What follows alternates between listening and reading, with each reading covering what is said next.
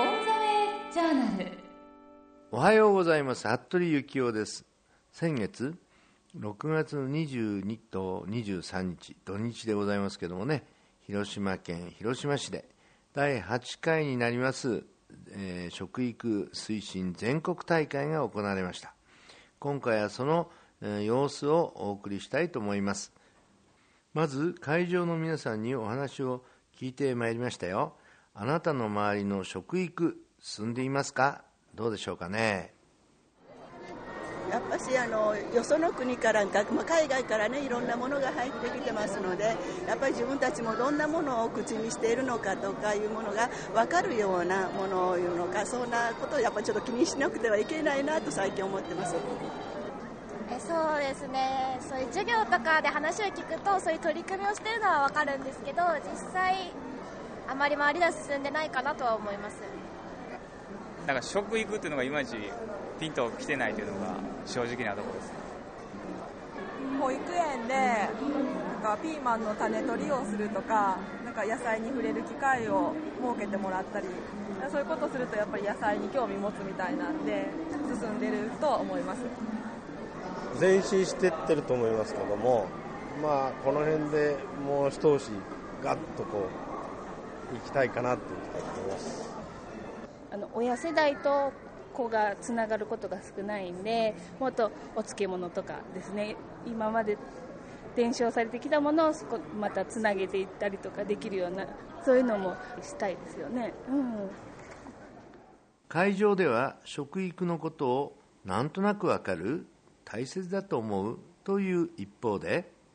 何をやるかどんなことをすればいいのかという行動に結びついている人は少なかったようです。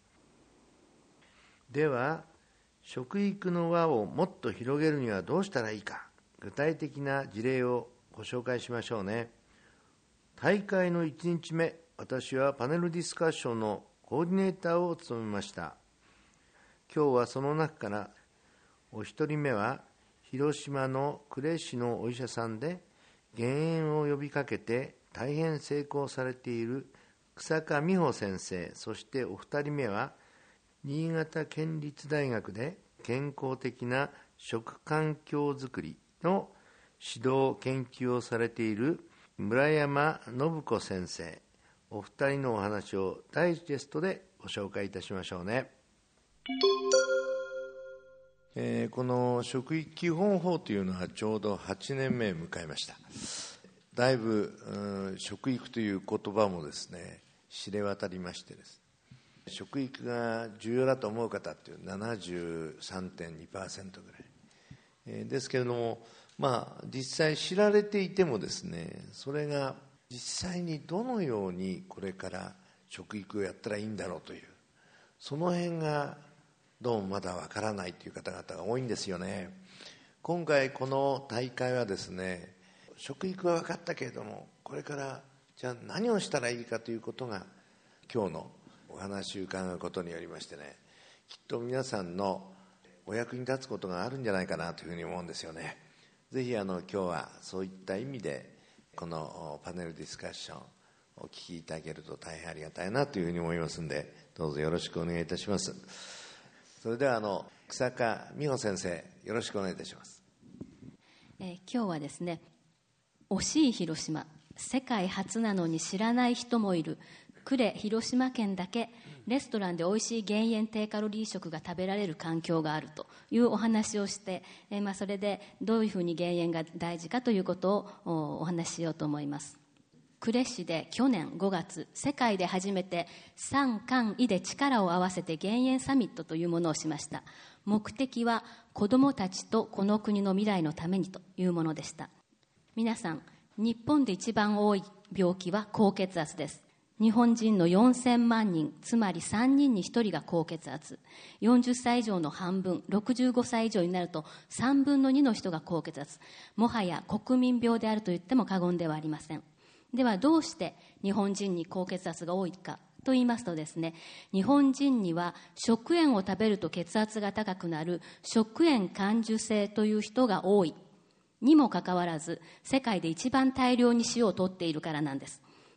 ではどのぐらい取っているか。まず一番上日本。1日11グラムですね。それから中国。それからここには載っていませんけど韓国インドとこのようなところが続きます。つまり白いお米を主食にしている民族が塩をたくさん取っています。でイタリアこれはヨーロッパの中ではダントツに塩が多くて10グラム取っていますね。ですから日本人は炒めしイタリア料理を美味しいと感じるのは塩が多いからなんです。アメリカはあんなにみんな大きくてですねあんなにいっぱい食べてますよね。なのに塩は8グラムしか取っていません。びっくりしますね。それからブラジルのヤノマモ族まだ原始の生活をしている人たちですけども全く塩を取っていません、まあ、こういう人たちは血圧は120と8060になっても80歳になっても120と80です。高血圧の人が一人もいないということなんです。で、まあ、日本人は11グラム取っていますけれども減塩目標は日本高血圧学会では1日6グラム未満を推奨しています。怖いのはですね日本人は習慣なので公園食自分がたくさん塩を食べていることに気づいていない。でもっとありえないのはですねこともあろうに子供にも食べさせている、まあ、非常に怖いですね。そういう状態です。ちなみに動物野生の動物は食塩を食べないので高血圧にはなりません。ペットには高血圧がいます。脳卒中になるペットもいます。そこで2008年呉で世界初、まあ、医師主導で料理人の人たちとコラボレーションをして美味しくないと良くないのでグルマン食道楽の人たちも参加してもらって始めた活動があります。こだわりのヘルシーグルメダイエット in 呉広島という活動なんです。これは何にこだわっているかというと医学的根拠に基づいた減塩低カロリー食であるということ。それをまずいとやよくないのでですねレストランでプロのコックさんが美味しく作ってくれるものを食べることによって自分で測ったり何グラムとかって測れませんから測るのではなく舌で覚えて感覚で覚えてそれに近づけるようにお家で家庭料理を減塩低カロリーに近づけるということで、まあ、それで意識改革をして生活習慣病である高血圧とかメタボリックシンドローム胃がんそんなものをま予防しようというものです、まあ、塩分を3グラム未満1食分ですね。カロリーを600キロカロリー以下にしております。ではこのお店で食べて自分のお料理に取り入れた人がどうなったかというふうに見てみましょう。この人は81歳の女性でですね、えー、3種類の血圧のお薬を飲んでいるのに血圧が160と80から全然それ以上下がらない。4つ目のお薬を出そうかどうか考えたところ、まあ、ちょっと近くにヘルシーグルメが食べられるお店があるから食べに行って自分のお料理に取り入れてやってみてくださいと言ってみました。そうするとこの方はですね行って食べて自分のお料理もそれにちょっと近づけるような味にしてみたところぐんぐん血圧が下がって、えー、160あったのが120と60になりました、まあ、このヘルシーグルメを取り入れるとですね血圧は下がる。しかも副作用が全くない。これ非常にいいことなんです。しかも嬉しいことに痩せる。薬を減量できる。でもこれは勝手にやらないで主治医の先生とよく相談しながらやっていただきたいんですけど非常にメリットがあるということなんです。ところが一番究極は子供です。子供の食は大人の責任。このまま子供たちが日本のような公園食を食べているこの習慣では必ず高血圧や脳卒中心筋梗塞胃がんの予備軍になってしまいます。大人が子供たちを守らなければいけません。究極減塩は食育からですね。給食が減塩になるといいと思っています。で私が行為をしている学校に行ってですねちょっと減塩指導をしてみました、まあ、子供が減塩するとお家に帰ってお母さんたちに言います。そしたらお母さんも減塩する。おばあちゃんも減塩します。で、まあ、ただ課題があります。減塩したくてもできない社会環境なんです今は、まあ、加工食品とか外食からの塩分が非常に多い。それから栄養表示がこれがナトリウム表示になっておりましてですね食塩表示じゃない場合が多い。ニーズがあるのにだいぶ減塩食品が出てきましたけどまだビジネスの方が遅れています、まあ、塩を意識しなければいけません。ソルトコンシャスということです。子供や家族の命は料理を作る人の作り手にかかっています。で皆さんにお願いです。減塩のために声を上げてください。皆さん女優になってください。俳優になってください。どういうことかと言いますとですねコンビニに行った時減塩弁当なんか置いてないこと分かってるんです。ないと分かっていても店員さんに減塩弁当ありますかと聞いてください。レストランで、えー薄味じゃないこと分かってても今日はちょっと薄味にしてくれない？と言ってみてください。まあ、そういうことでですね、えーニーズが形になっていずれはそういうものがたくさん出てくるようになるんじゃないかと思います。以上です。ありがとうございました。どうもありがとうございました。さて次はですね新潟県立大学の村山先生よろしくお願いいたしますよろしくお願いいたします。で私の方からは研究者ということで今日あのお話をあの集中して行いあのお話したいと思いますのが地域全体ですね、えー連携して取り組んだ時の効果について、えーお話をしたいと思います。で一つの事例なんですがこれ世田谷区東京都のですね世田谷区で私たちが行ったこの時はあのパクパク健康キッズタウンというキャッチフレーズをつけましてえ食を通じた健康づくりをえ子どもから発信していくというプロジェクトを行いました。でまずあの児童です。子どもたちに、え学習の時間を使いましてパクパク弁当といって自分の適量そしてバランスのいい、まあ、野菜が今までは少なかった子どもたちも野菜も食べるようにあるいはご飯もしっかり食べるようにということでバランスのいいお弁当を、作って食べるという、まあ、教育を行いました。で、えーそれを地域に発信していくんですがまず手始めに簡単なところから食べ物の旬を知ろうということで、えー旬ポスターを子どもたちが地域のお店に貼ってもらいに来ます、まあ、こうやってまあ馴染みをですね、えー子どもたちとお店の馴染みをまあまず作っていく。で次に本題なんですが自分たちが学習したお弁当をお店で売っていこうということで、えー4ヶ月間に13種類のお弁当開発子どもたちがしてお店に売ってもらう、えーそしたら地域の住民に食べてほしかったんですがまずあの保護者の方が興味津々食べたくて食べたくて あのすぐ買いに来ちゃうんですねでしかも校長先生が10個ぐらい買ってたりしてなかなか地域住民に行行き渡らなかったのでその後ですねあの継続して売ってもらうような形で進めていただくと。えーそうしているうちに商店街自らが情報発信をするという取り組みに、えーつながっていきましたでまたあの行政関係の地域のイベントでも、え情報提供をしていったということで、え学校を拠点として、え児童の学習あるいは保護者の学習会も行ったりして、えそういったところからですね、え子どもたちが地域に発信することで、え子どもたちの知識も変わりましたし、え特に変わったのはですね自分たちの食事を変えようとも自信ができてきた変えれるという自信ができてきたということ。あるいは野菜をたっぷり食べるということについて自信ができてきたということ。そしてそれが実際に、えー野菜を食べる子どもが増えたり朝ごはんを毎日食べる子が増えたりという、えー結果につながっていきました。で、えー保護者の女性でも、えー同様ほぼ同様な結果ができたのは驚いたんですがちょっと逆に驚いたのはですね男性では全く変化がなかったんです。あの保護者の男性。ということはいかに子供とお父さんがつながっていないか情報がこうやり取りされていないかっていうことがこの地域ではま浮き彫りになったという結果になっています。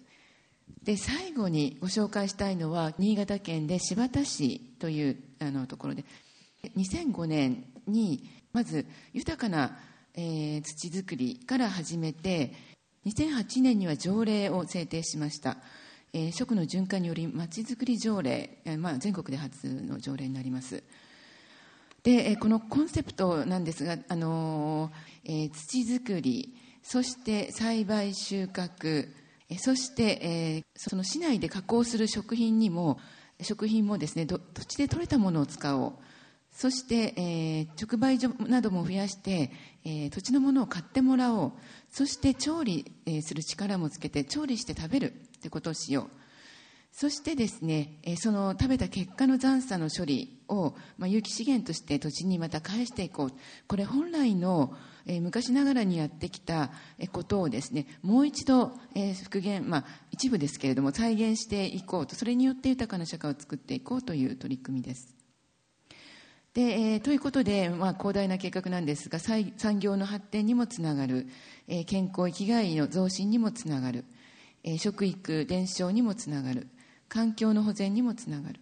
そして、え観光や交流にもつながる。でモデル地区を今作ってまして、えある小さなあの地域でですね循環が見える。っていう地域を作ってるんですが。さまざまなことを行ってきているんですがその中核となる牽引する取り組みがやはり子どもたちの力を借りてます。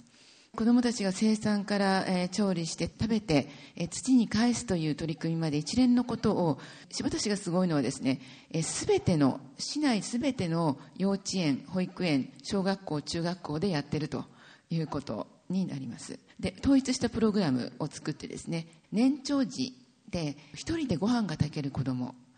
でこれ意外とハードル高いって思われるかもしれないしれないんですがやればできるということです。そして小学校6年生で一人で弁当を作れる子供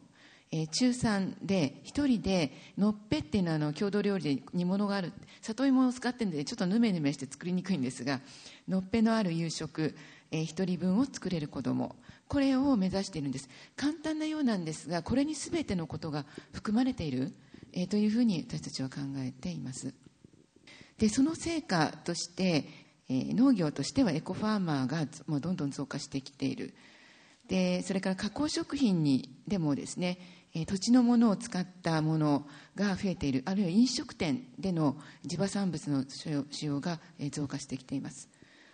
それからすごく増えたのが直売所インショップです。と同時にそれをですね認識している住民も増えてきています。そして、えー子どもたちもこれこれだけやってますので一人で弁当やのっぺが作れる子どもは確実に増えてきています。で毎日、えー朝食を食べる子どもも、えー増加し食べ物を残すことをもったいないと思う子どもも増加してきているということとあとは、えー有機資源センターですね。での肥料の生産量の増加生ゴミの、えーゴミの量が減っているというこれと逆あの逆の結果も出てきているということで、こういったさまざまな取り組みなんですが食環境づくりによって子どもが地域とつながるとかそれによってお店の人がやる気が出るとかですね食環境づくりが社会のつながりづくりあるいは、えー環境の保全にもつながっていくということで持続的な社会づくりにも、えーつながっていくということ、えーこのことをまずお伝えしたいと思いました。ということで最初にお話しされた草加先生の減塩サミットですが来年5月再び広島県呉市で開催が予定されています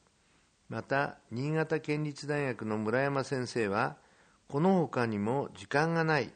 経済的に困難などいろいろな社会経済状況の中で生活している方々の食の研究もされているということです。こういった食育の成功事例を参考に皆さんの周りでも食育をもっと進めてください。ということでオン・ザ・ウェイ・ジャーナル食育の時間次回は8月12日の放送です。服部幸男でした。